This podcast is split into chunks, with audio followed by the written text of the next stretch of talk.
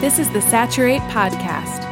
Saturate is committed to seeing a gospel movement happen in North America and beyond, in which every man, woman, and child have a daily encounter with Jesus in word and deed.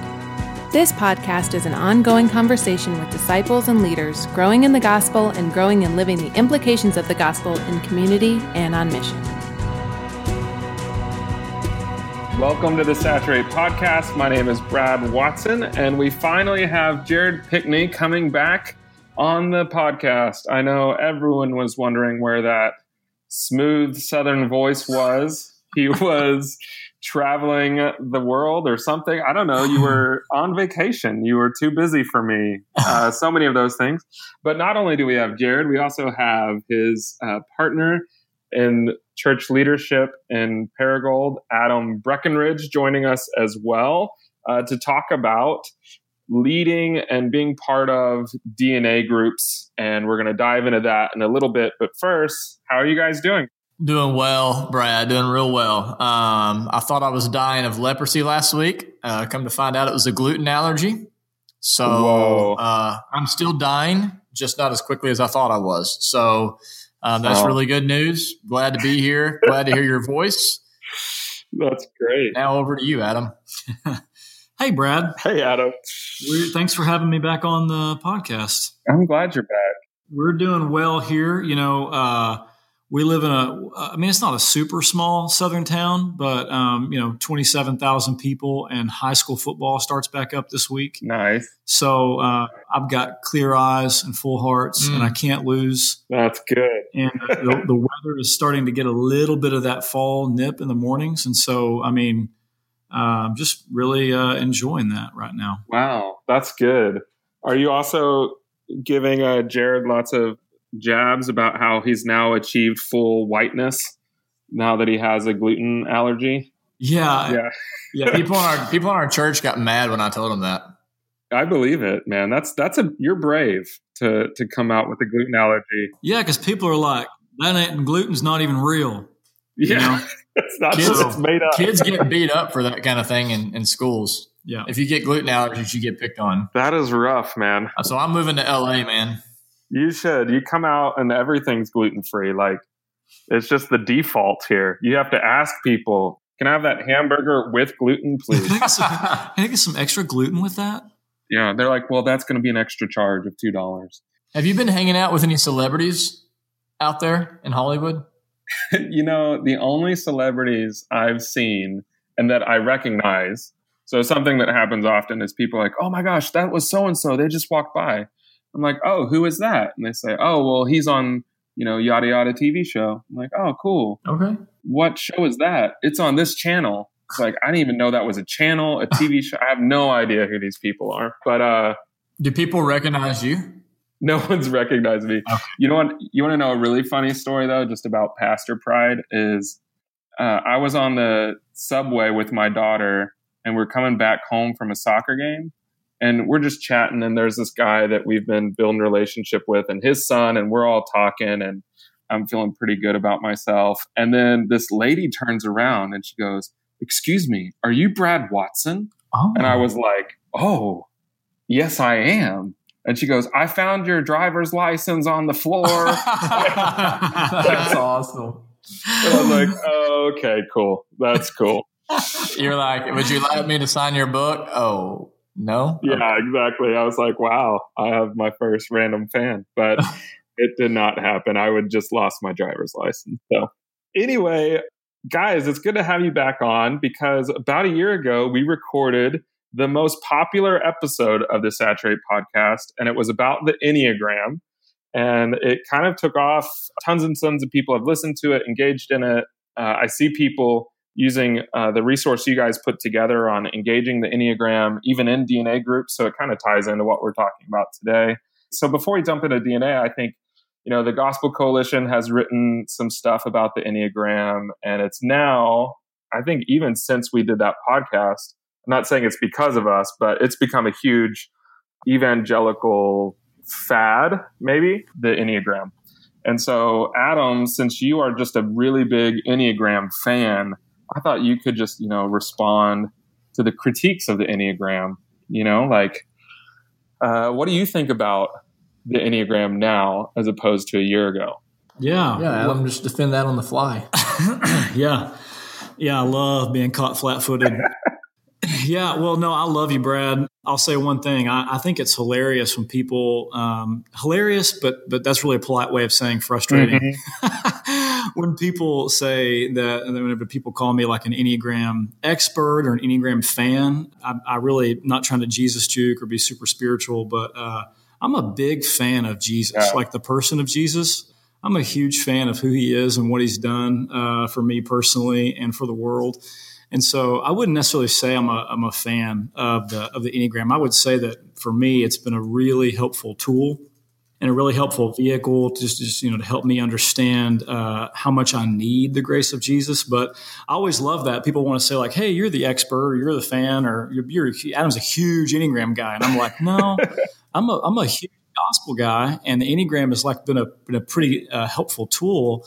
Um, and so you know that's but you know, just to say, like I um, I get it. I think that um, just like any tool, mm-hmm. um, the Enneagram can be uh, used. It can be framed up in a lot of the gospel and used in a really as a really helpful way for your spiritual formation. Uh, but like any other tool, it can also be used um, inappropriately or used to, to do really hurtful, violent things to the soul. And I think one way as you see it being used is just purely as a for as a form of self actualization, just like where it just right. just terminates there. It's really um, it's all about you. Mm-hmm. It's not about it's not about your creatureliness or your your your humanness or your need for something outside of yourself to save you, which is uh, the way that we frame it and use it. Um, but instead, it's kind of used as just kind of a self help tool, and that's pretty much the end of it. And so. Yeah um, I'm just like, man, I, I, get it. I understand why people critique it. And I, have leveled some really strong critiques. I'm not like writing about that stuff online. Uh, maybe I should, but just in personal conversations, I have, I have critiqued pretty heavily and pretty hard, even told several people to stay away from certain kinds of, you know, don't read this guy. Don't read, don't read yeah. her, you know? Um, right. So I'm not sure if that's uh, a very well thought uh, response um, but that's probably the the best I've got uh, flat footed. Yeah, that's great. Yeah, I really appreciate you engaging in it, especially when you thought you were coming on for something else. this is gotcha journalism. I love it. Hey, no, you know, I would, I would say one more thing. You know, I would say like there's been a couple of really good um, articles that have been written in response uh, to some of the Gospel Coalition stuff. And I think that they're really charitable and fair. I think that mm-hmm. one way that I, I, really love the way that Christians are having this conversation in a way that honors one another. And it's not, at least so far, turned into any kind of name calling or um, slander or anything like that. Um, totally. Uh, there's a great, great post and re- great article in Relevant Magazine. Um, and then uh, Chuck DeGroat, who's one of my favorite. I mean, I just love mean, if you haven't read Toughest People to Love, yeah. Um, Tough, Toughest People to Love is phenomenal.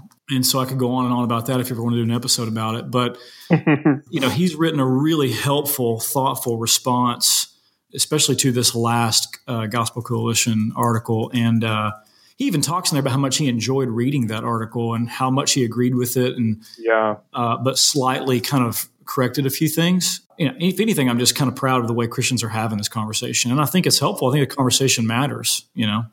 Yeah, totally. And I think it's I think there's a ton of wisdom in in having the conversation and the way it's going about because as you know, the way I was introduced to the Enneagram was with a spiritual director and I took a test that I paid for and then we met me and my wife seven sessions over a 6 month sabbatical and the Enneagram was not the focal point Jesus was the focal mm-hmm. point. Our relational health was the focal point. And about yes. maybe out of those seven, two, uh, two of those sessions actually had any Enneagram connectivity at all. Mm-hmm. But surrounding it was basically like just a few nudges on like, oh, this is your result. And then kind of the the guy Jim Cofield really treated us like full humans yes. in those situations, yeah. and he knew us. We had had all these conversations before, mm-hmm. and so the Enneagram to me was just this great tool that helped clarify a few things for me and for my wife, and it was really really helpful. And so one of the things I see happening now is, especially you know, Adam, you and I were talking a little bit before we got on about how I live in a super narcissistic society people take the Enneagram and just you know, it's like a new new thing to plug into with our narcissism. Yeah. It's a good, it's a new pair, you know, it's a new way to excuse behavior. It's a new way to get ourselves off the hook and all of these other mm-hmm. things instead of turning us to Jesus. Mm-hmm. Um, and I think that even the the title of uh, it's Richard Rohr's book, right? The Road Back to You. Is that right or no? Stabile. I think I'm saying her name right. Oh, that's right. Mm-hmm. Yeah. Yep. Mm-hmm. And uh, that title is so great because in our nice narcissistic society, it's like, well, I want to get back to that. Mm-hmm. And I understand there's really uh, good reasons for that. But I think that it's, we kind of, as Augustine says, there's this incurvatus where our soul just bends in on itself. Yeah, absolutely. Instead of bending outward towards God, as as Augustine, you know, declared, and then John Calvin talks about, we do need to know ourselves rightly as creatures created under God sin in need of redemption and need of restoration. And, yes. And I think that the Enneagram really does do that well. Yeah, if you use it, if you use it appropriately, yeah, man, I could go on and yeah. on about this. This is so fun. But I've been I've been immersed late, lately in uh, Luke 15. I mean, I know you know the prodigal God or prodigal son, if you want to call it the prodigal God story. But um, it's really fascinating how when the younger brother realizes that all his coping strategies um, for trying mm-hmm. to do life apart from the Father, when he realizes that those are no longer working, the text says he comes to himself. So he kind yeah. of comes to himself. He comes to his senses, um, which is the beginning of, of repentance. And then the next thing, the next movement of the story is he comes home to the Father. And then the next, right. the story ends with the Father inviting both of them to come into the party. Um, and so, you know, come into the celebration, um, the life uh, of the Father, the party that the Father is throwing. And so um, that coming to yourself or coming to your senses, um, which I don't necessarily think is the way that Stabile is totally using the phrase, but it is the way that I use it. And we use right. it at fellowship. Here's what's beautiful. You don't need the Enneagram to do that because the Holy Spirit does that. Right. so uh, once again, I'll go back to it's just a tool, you know, like, I mean, it's a tool yeah. that the Spirit can use to help you come to your senses and gain some self awareness. I will say this, you know, you can't change your mind about what you're not aware of. And so yeah. that's one thing that if repentance means to change your mind and turn back to Christ and to let Him capture your imagination rather than yourself uh, or other things, I think the Enneagram can be really helpful there, you know, in terms of helping you right. kind of gain some self awareness of, well, here's the things I'm looking to, or the things that are kind of eating my lunch or sabotaging me relationally with God and others. You know, but even that's the Spirit's work. And so that, that right. can happen just from being in a missional community and being around other people. That's the primary way that happens. And so, totally. sermon over. But I think uh, this is a really fun conversation. I'd be happy to have it anytime. Absolutely. Yeah. Thanks for indulging me. And, and I think it, it definitely relates to today's topic about DNA groups. And then just for all you listeners out there, if you've come onto the podcast and haven't listened to that episode, it's episode 11. It's called Using the Enneagram in Missional Communities. And I, I love that episode. And oftentimes, uh, yeah, people listen to that and then talk to me about the Enneagram and they're like, but I thought you really liked it. It's like, well, I, I really do like it. You know, I'm just kind of warning against guns are good, but like sometimes they hurt people. I don't know. Uh, yeah. But anyway, I hope hopefully that gives me some fans in Arkansas. In Arkansas, I don't know, maybe not. Anyway, moving on. DNA groups. I wanted to have you guys on and talk uh, through this uh, because the, there's such an importance into having healthy, thriving uh, DNAs within a missional community. And uh, and for for those of you out there, uh, the acronym DNA has there's multiple versions of the acronym. Within Saturate, a lot of times we describe describe it as discover, nurture, and act, and it's sort of this uh, acronym about the flow of the times that we have together. Other people don't even call them DNA groups; they call them fight clubs, D groups. There's a whole bunch of different names. Uh, but I think what makes them like the idea of them so important, it's a space for disciples of Jesus to grow in discipling one another. And so we're going to talk about that today. Uh, but before we do, Adam, maybe you could just describe what exactly a DNA is and how you explain it to people uh, in your context in Paragould. Yeah, man, I'm happy to do that. So yeah, um, we've we've played around with the language a lot too, and um, and so one of the things we've kind of landed on is we we really describe a DNA group as uh, three or four people, men with men, women with women, right? These are gender specific groups, but a group of three or four people who are committed to helping each other live out their discipleship to Jesus through nurture and accountability. So, um, you know, when we say discipleship, of course, we realize like that's an all of life reality. So, learning to submit your whole self and your whole life to Jesus is something that happens in all of life. And so, um, a DNA group is not, you know, we talk about it as this is not the exclusive place where discipleship happens, but it is a necessary place. It's a it's a necessary discipleship environment in order for us to grow. And and so mm. um, think even if you look at the life of Jesus, even he had a few trusted relationships with whom he went a little deeper. Um, and, mm. and guys that he leaned on when the pressures and the temptations of a fallen world were kind of coming up against him. You really see that in the Garden of Gethsemane. And I want you guys to pray with me. I'm lonely. I'm afraid. Mm. he was just being human, right? And so and then, of course, he disclosed himself more deeply to those guys at the Transfiguration. And we just see this as a, a necessary uh, discipleship space. And so the idea is that, you know, your DNA group is the group of people who get to know you well enough to know where you need to be encouraged and challenged in your discipleship to Jesus. They, they know where you uh, struggle and need to be encouraged when it comes to being with Jesus and becoming like Jesus and, and doing what Jesus did. And so um, and then, of course, we say that primarily happens as they meet together regularly, just to provide some some nurture and accountability for one another. And uh, and so, you know, we see that the DNA group's the primary place where the gospel really gets nurtured, not just into the head, but kind of into the heart, and then sort of hopefully. Mm-hmm. Then, so it can kind of be pressed out into the hands, if you will. And so, yeah, you, you know, we, we do that in in DNA groups. That's kind of how we, um, I guess, that's the, how we kind of define it. If that answers your question. Yeah, absolutely. And uh, I think that that's just a really helpful kind of paradigm shift for people. I think that there's a pendulum sometimes where people say, like, no, man, like all of life is discipleship, like no structure is necessary.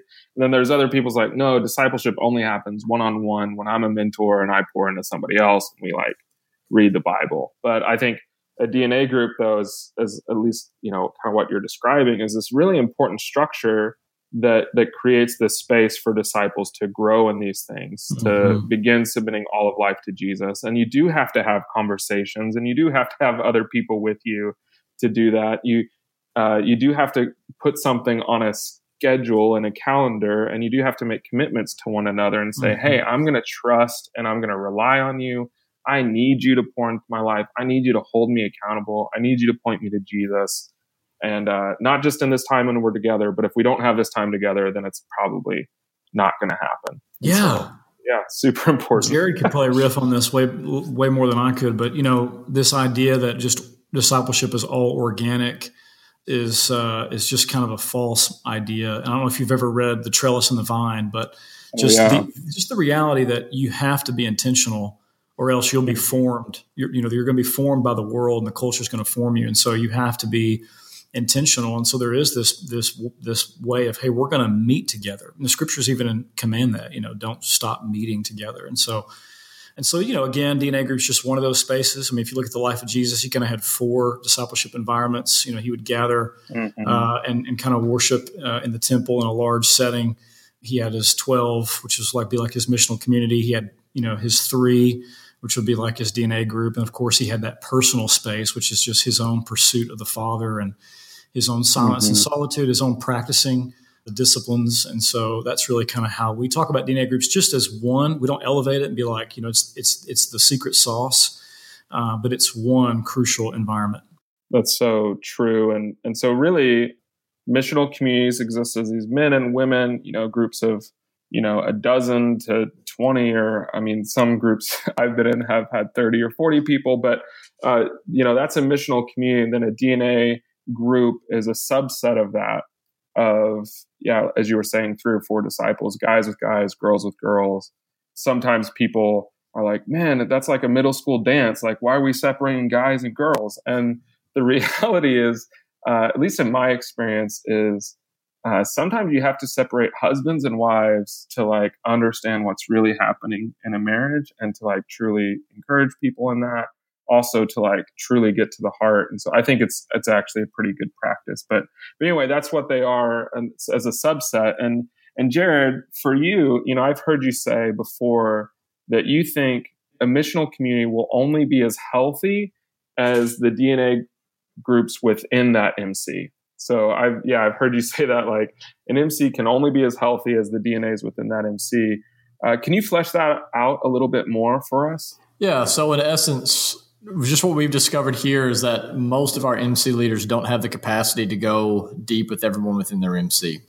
I mean, for availability reasons and just ability, you know, I mean, right. which shouldn't surprise us. I mean, you look at Jesus himself, right? Although he had 12 disciples, he really only had three that he spent the bulk of his time with and went deeper with. And so, with that in mind, we've just come to realize that if we're going to provide a context where our people can mature in the faith, we need to provide a smaller context for that to take place, which for us means um, at this point in our ministry, right, we're trying to help MC leaders identify and equip DNA leaders within their MCs so that we can help people go deeper than what they'd be able to if they were relying on, you know, maybe say an MC leader who's trying to shepherd, as you were talking about a while ago, I mean, 15 to 20, 30, 35, 40 people, right? Yeah. Uh, on top of like, you know, running their kids to all the sports and doing errands and whatever else. And so, because of this, for us, we're making a bigger push than ever before to get our people plugged into these DNAs to mm-hmm. help people see how these groups of three to four men or three to four women really are a vital part of their discipleship to mm-hmm. Jesus. And so, um, you know, I, one of the things I love about uh, Brad, obviously, we're part of the Soma family of churches, and I'm assuming there are many like minded churches that are listening to this podcast. And one of the things I love about our culture is it's a grace culture. We say all the time, like, you know, you can belong before you believe. It's one of the beauties of missional community, right? Yeah. But it's also one of the difficult things about it because whenever mm-hmm. you tell people how you can come as you are, yeah, well, that means people come as they are exactly. You yeah. know, and so that they they come with all their baggage, all their loneliness and their lust and their religious hangups and their greed and their bitterness, right? And their depression and their anxiety and they're coming and the reason they're plugging in is they're looking for healing. And for us, we just think the DNA probably more than anywhere else provides some sort of a, honestly some sort of a therapeutic community mm. where they can experience a healing on a much deeper level. And as a result of that, become more of this transformed presence as the gospel is able to touch these deeper places of their being. And because of this, when this begins to happen, right, it begins to permeate and begins to influence the rest of the missional community, which which clearly affects the overall health of the MC. So that's what we mean whenever we say MC is only going to be as healthy as the DNAs within that MC. Right, and and that health, even that you're describing, is not just soul like care health. It's also, in my experience, is missional health as well of an MC. Sure. Uh, sure. Because within a DNA, you discover the gospel, you experience repentance and health and healing and, and all of these things. And, and it's that tasting or that devouring of the good news that actually propels us forward to share the good exactly. news and to like walk through all of these things. And so uh, it's a lot of times people think of DNA as the, the retreat you know, from the mission. But it's really, I think it's you just can't separate the two. It's oh yeah. I say it's one of those weird things of you know often whenever I'm trying to explain to people on how just how they can take a few steps to, into mission uh, to live a missional life. I tell them the first thing they do is they need to like hang out with like two or three other people once a week that already believe in the gospel and talk about how good the gospel is together. And that's yeah. like the ground bed to living on mission. Then there's some other cool stuff that I say too, but that's that's the first thing I tell people to do. Yeah, the whole idea is just I mean like you, cannot pour from an empty cup, right? Mm-hmm. And so I mean the deeper the gospel is moving into your own being and your own soul, like the more the more you're going to be able to pour out right into the lives of others and and mm-hmm. you're going to be able to see that the gospel really is not just true news but good news Mm-hmm. Like it mm-hmm. really is transforming like some of the darkest and hardest and messiest, speaking of that stuff in your entire life. Mm. And yeah. that's when from that place you're able to go from a place of rest mm. and, and, and joy and, and peace, right from a transformed presence of just being with Jesus. Um, and then you're able to yeah, go out and, and, and mission at that point begins to be something that is, I think, becomes a natural byproduct of that. Mm-hmm. Yeah, I would just agree with that. And I'm glad that you you, you draw that out and made that clear. Yeah, no problem. Um, you know, one thing that you said I, that I kind of want to go back to is about identifying DNA leaders. Uh, can you guys talk a little bit about uh, what that looks like for example, how do you identify uh, DNA leaders? Like, what are your expectations for them? Is that like a whole new layer of, of leader training, all of that sort of stuff? Yeah, I'll try. Um, yeah, so we're we're this is we're making this shift now. This is in process for us, and so um, yeah, we are uh, in the pro. You know, we've you know we've fleshed out kind of a DNA leader role description, hmm. and uh, and so basically, I'll try. I'll just try to start answering the question here. I mean, the, what we're saying is the role of a DNA leader is is that he or she is really there to guide their group on this journey of taking the gospel from the head to the heart so that they can act it out with their hands. Uh, and so we, you know, we see this happening primarily as the leader is helping to create an environment where uh, people can just practice being real with themselves, uh, real with others, and ultimately be real with Jesus. I mean, that that's that's really the reason why DNAs matter is because, um, you know, again, if our discipleship model is patterned after Jesus. Uh, mm-hmm. we need a small trusted space where we can take off the mask and tell the truth about ourselves and then trust that whatever we say will be heard in love and held in confidence. Uh, yeah. And we, we will be nourished. What, whatever we say, our shame, our guilt, our fear, you know, um, whatever we say is not going to be shamed or slammed with like, uh, you know, some biblical platitude, but it's going to be it's going to be met with an empathetic gospel presence and gospel words, you know, um, mm. and and people can be nourished uh, that way. They can show up and be themselves and be and, and, then have the Father's disposition toward them reinforced in the way their group responds.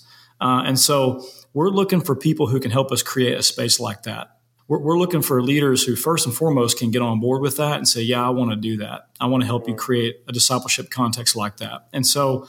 I mean, to that end, like some of the kind of character pieces or competency pieces we're looking for is we're looking for leaders uh, that we know already are, are pursuing Jesus, who are faithfully on mission with their with their missional community, uh, who are able to model vulnerability, um, and then who are able to do three things really well. And they're able to you know listen for the heart, ask good questions, and speak the truth in love.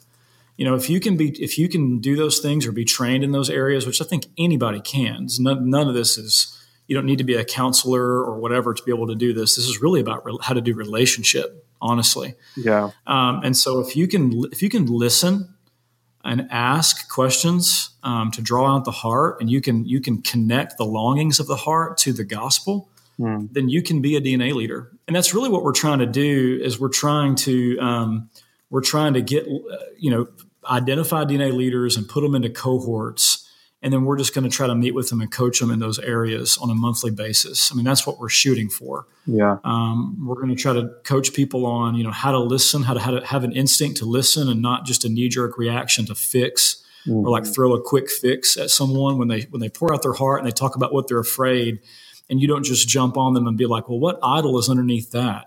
Mm-hmm. Um, but instead, you're able to just kind of listen um, and then ask some helpful questions. You know, like who was involved? What was the context? How old were you? How long has this been going on? How does that make you feel? How are you coping with that? What do you need from us? Mm. Um, you know, or what is it you desire from Jesus? I just, I just love Jesus's question in Mark 10 when he asked the blind guy, like, what do you desire me to do mm. for you? And yeah. so I, just, I think it's really powerful, like in my DNA group, whenever I just encourage someone to stop and ask Jesus that right now, you mm-hmm. know? Uh, you know stop and share with jesus what it is that you want him to do do for you. What do you need from him? What do you need from us? How can we be the body of jesus for you right now? You know those kinds of questions are really powerful. Um, and then of course just to be fluent enough in the gospel and to be sensitive enough to the spirit to know how to connect whatever somebody says um, to uh, you know the longings the needs the desires of their hearts to connect that to jesus in a very like authentic and natural way. You know, nothing that you don't have to force that. It's just again, it's just really people who can who are fluent in the gospel and can do relationship. that's if yeah. you really want to boil it down, that's that's kind of what we're looking for. So does that make sense? Is, is that helpful? Yeah, and I think that's so good. And and even there's so many good lists of like questions to ask people out there, and it and it really is uh, such an important piece. Uh, we'll actually have an episode later this fall that's going to be all about listening and asking questions, which should be good with my wife. So there's a little plug for future episode. But yeah, I love that that that's even just sort of the basic competency uh, that you have. A follow up question: If that's the expectation for the leaders, uh, what's the expectation for participants? Like, what are you asking them? Because uh, I think that's a huge piece. Sometimes we we miss that in this whole missional community movement is we don't clarify. Hey, this is what we we want you to be part of, uh, and this is what we expect from you. So, what are what are those for a DNA group?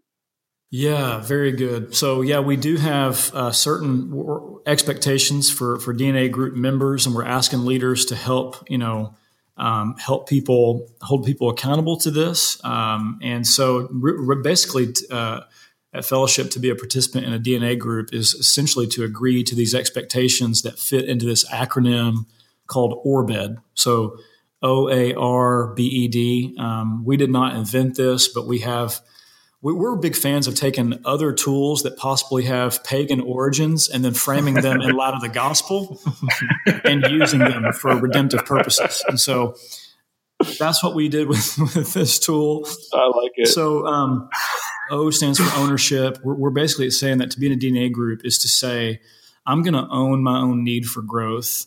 I'm going to take ownership of my my walk with Christ. Mm-hmm. I'm going to be intentional about my spiritual formation and my my relationship with Jesus. A stands for accountability, which just says I'm gonna I'm, I'm expected to have the humility and the willingness to receive feedback from this group, um, and I and I'm going to be willing mm. to open myself up to be held accountable to the life that Jesus has called me to. So um, so gather, go, grow, and give. Mm. Like if you guys see me failing in those areas or whatever, like I'm gonna I'm committed to having the humility um, just to receive that feedback and that accountability from you, and then the R stands for responsibility, and responsibility is just I'm going to be committed to take responsibility for myself, and I'm going to show up prepared and ready to engage. I'm going to read the scriptures that week. I'm going to show up ready to kind of talk about what God is saying to me, what God is doing, and of course, if that if if, if I fail that week, there's mm-hmm. grace for that. But if there's a pattern of apathy or a pattern of of you know resisting to do that, that's a place where the group steps in and says, "Hey, remember these expectations." Um, you know, the, we, we want to say this the more you want for yourself in this group, the more you'll get. And so we're like encouraging people like really take ownership, accountability, and responsibility for yourself. And that all that all Brad would be considered above the line. But below the line is BED. BED is blame, excuse, and deny. So expectations would be um, mm-hmm. We're expected not to blame others for our actions and re- and refuse to take responsibility for mm-hmm. ourselves. Like we're just if, if you know if we sniff that out or if we see that in the group, like we're just going to gently, gently address that, you know. Excuse is making excuses and yeah. dodging accountability by justifying and defending. And so um, I know I'm prone to that. And so if I'm making excuses for my sin or my apathy or whatever, um, and I'm dodging accountability and I'm, I'm being defensive, like the expectation is that the other members of the group is going to is going to point that out.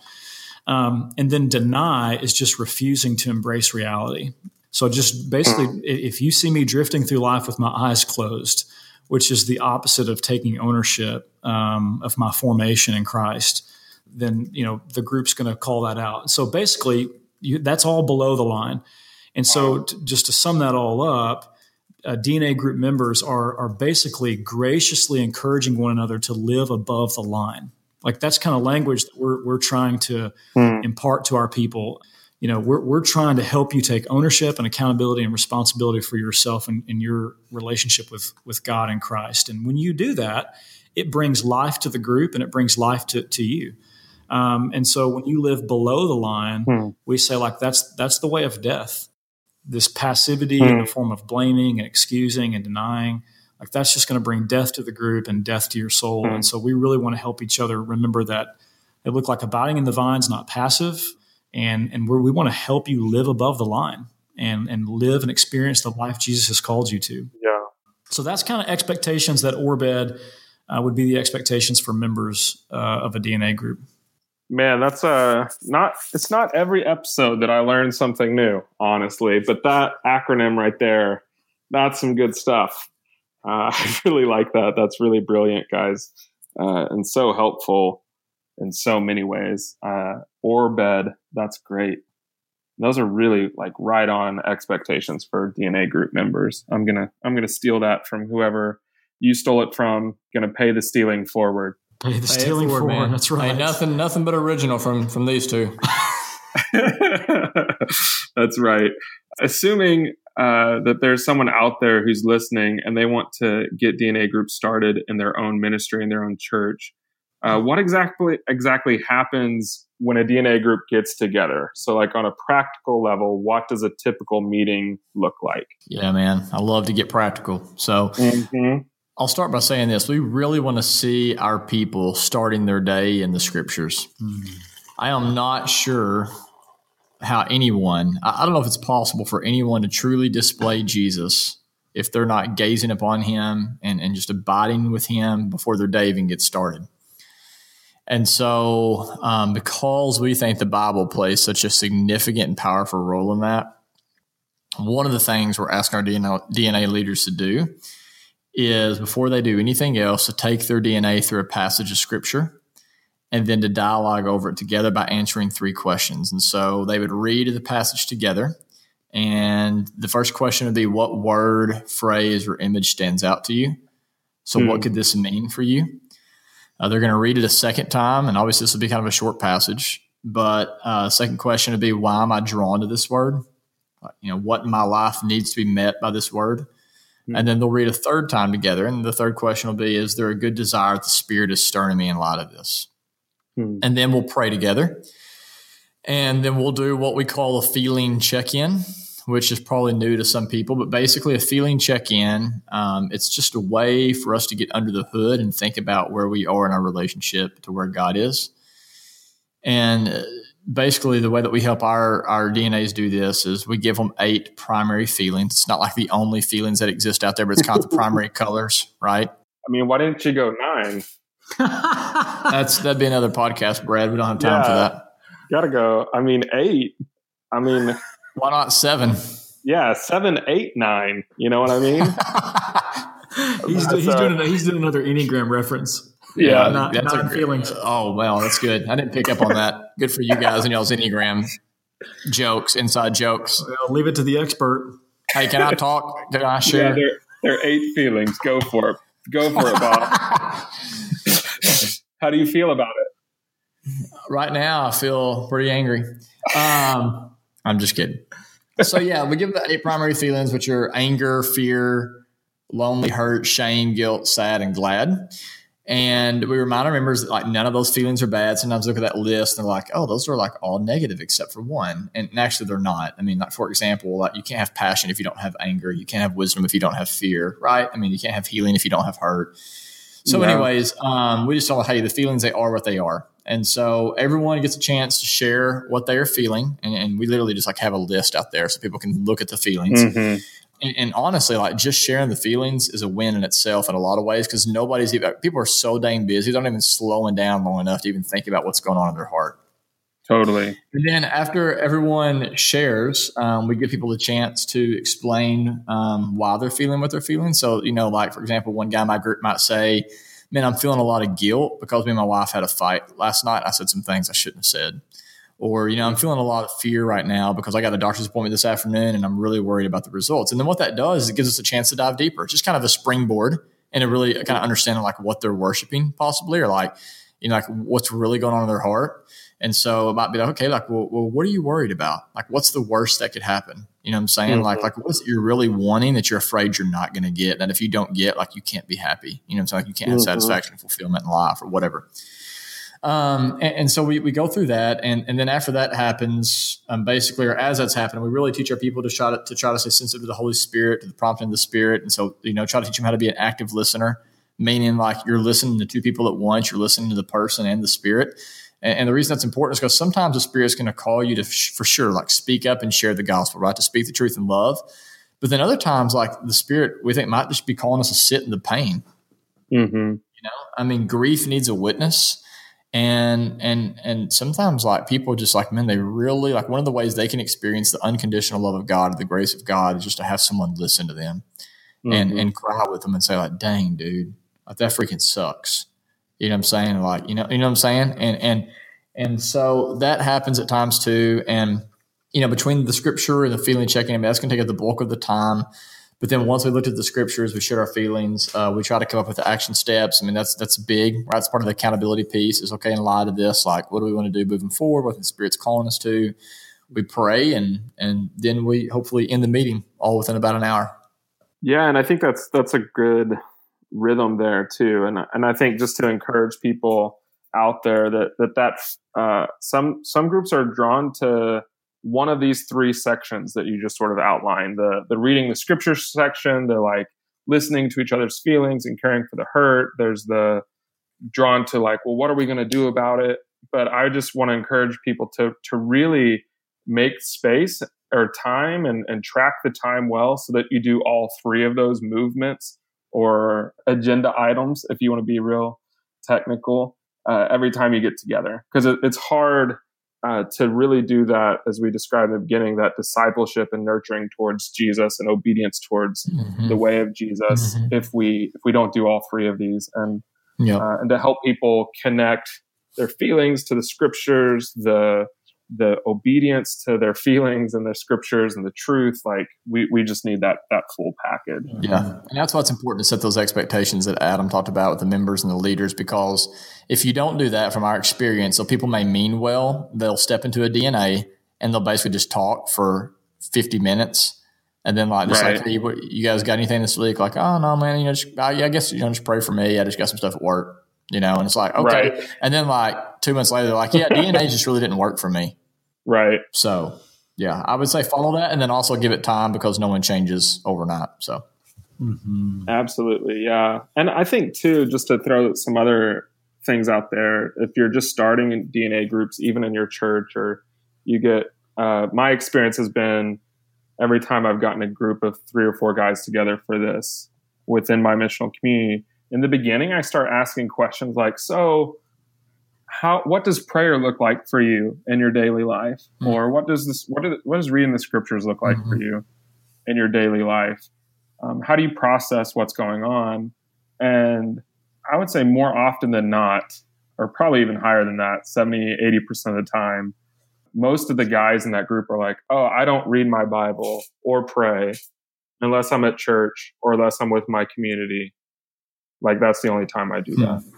Hmm. Um, or I don't process my feelings until there's a crisis. Uh, and so I think it can be, it's like, oh, sweet. So that's what we're going to be doing in this DNA group. like we're going to be learning how to do that stuff.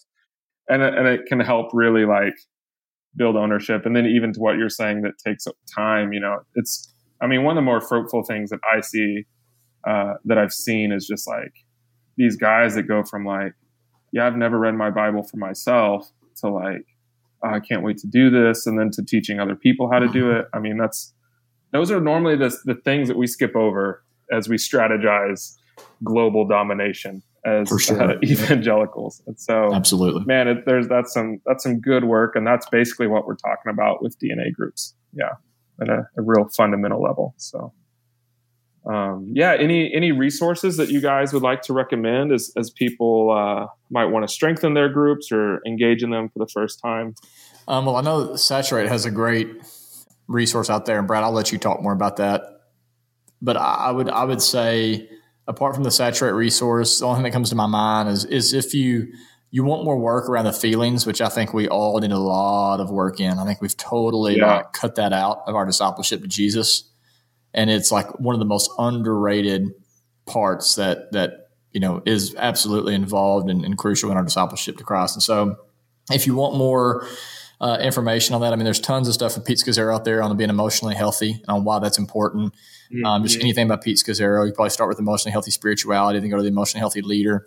Yeah. But then, um, apart from that, I would look at the Voice of the Heart workbook uh, by uh, Jeff Schulte, who's a mentor to me and Adam, and uh, does some work with our church. But there's a great workbook out there. I think it's like 15 to 20 bucks. It actually dives into those eight primary feelings, and, and it's worth every single penny. Mm-hmm. So those would be the resources I recommend. How about you, Adam? Yeah, no, I think what Jared said. I mean, just for these purposes, um, I mean, th- that's the feelings check in. Uh, yeah, the voice of the heart has been extremely helpful. What's so great about that too is uh, it, it, basically is just a, a, deep study in the Psalms and uh, in the life of Jesus, and and and taking a look at at just how how we are emotional beings created in, in the image of an emotional God, and I think that, that, that, by the way, just that conversation is really helpful in a day and age where where my feelings define reality, mm. and so, but it's kind of a redeeming and reclaiming feelings. So, no, I don't have any other resources. I don't think I would add to that. That's great. Yeah, um, for Saturate, we have uh, a book called Growing in Christ Together. It's a 16 week study that, that basically lays the foundation for walking through the D, the N, the A of DNA groups. Uh, and it also explains the gospel and the story and community and mission, those sorts of things. It's a great sort of foundation laying thing. Uh, it also has daily reading plan and, and that sort of stuff. And there's a leader guide and there's a participant guide. They're both, depending on discounts and stuff, it's between 50 and 20 bucks. So you should definitely check that out. And then also, we have a lot of free resources on Saturate about this topic. So you can actually go to resources and just search DNA, and you will find a whole bunch of videos or just there's a list of thoughtful questions you can ask. So I know that's how I started is I needed a list of questions to think about because I was such a terrible mm-hmm. listener. And so there's a bunch of resources like that. Um, and we'll continue to add to them because we keep growing and learning more and more stuff. But uh, yeah, Jared, Adam, so good to be hanging out and talking again. Thanks for uh, giving us your time today to hear how you're working this out in your church. I learned a ton. And uh, for all you listeners out there, uh, as always, we're super encouraged by you. Ask us questions. You can write to us at hello at saturatetheworld.com. You can also reach out via social media. Uh, that is super helpful and encouraging. If you like the podcast, rate us on whatever platform you're using so that other people can find us. Yeah, and with that, uh, I think that basically wraps up the episode. We'll be talking to you again soon. Super excited about all these fall episodes that we have coming your way. Today's podcast was edited by Ben Fort, and our theme music is written and performed by the band Mopac. Saturate's hope is to see one missional community for every 1,000 people in every city as we see the glory of God fill every person, every place, and every church. We participate in this vision by curating resources, training, coaching, consulting, and many more ways. Find out more at saturatetheworld.com.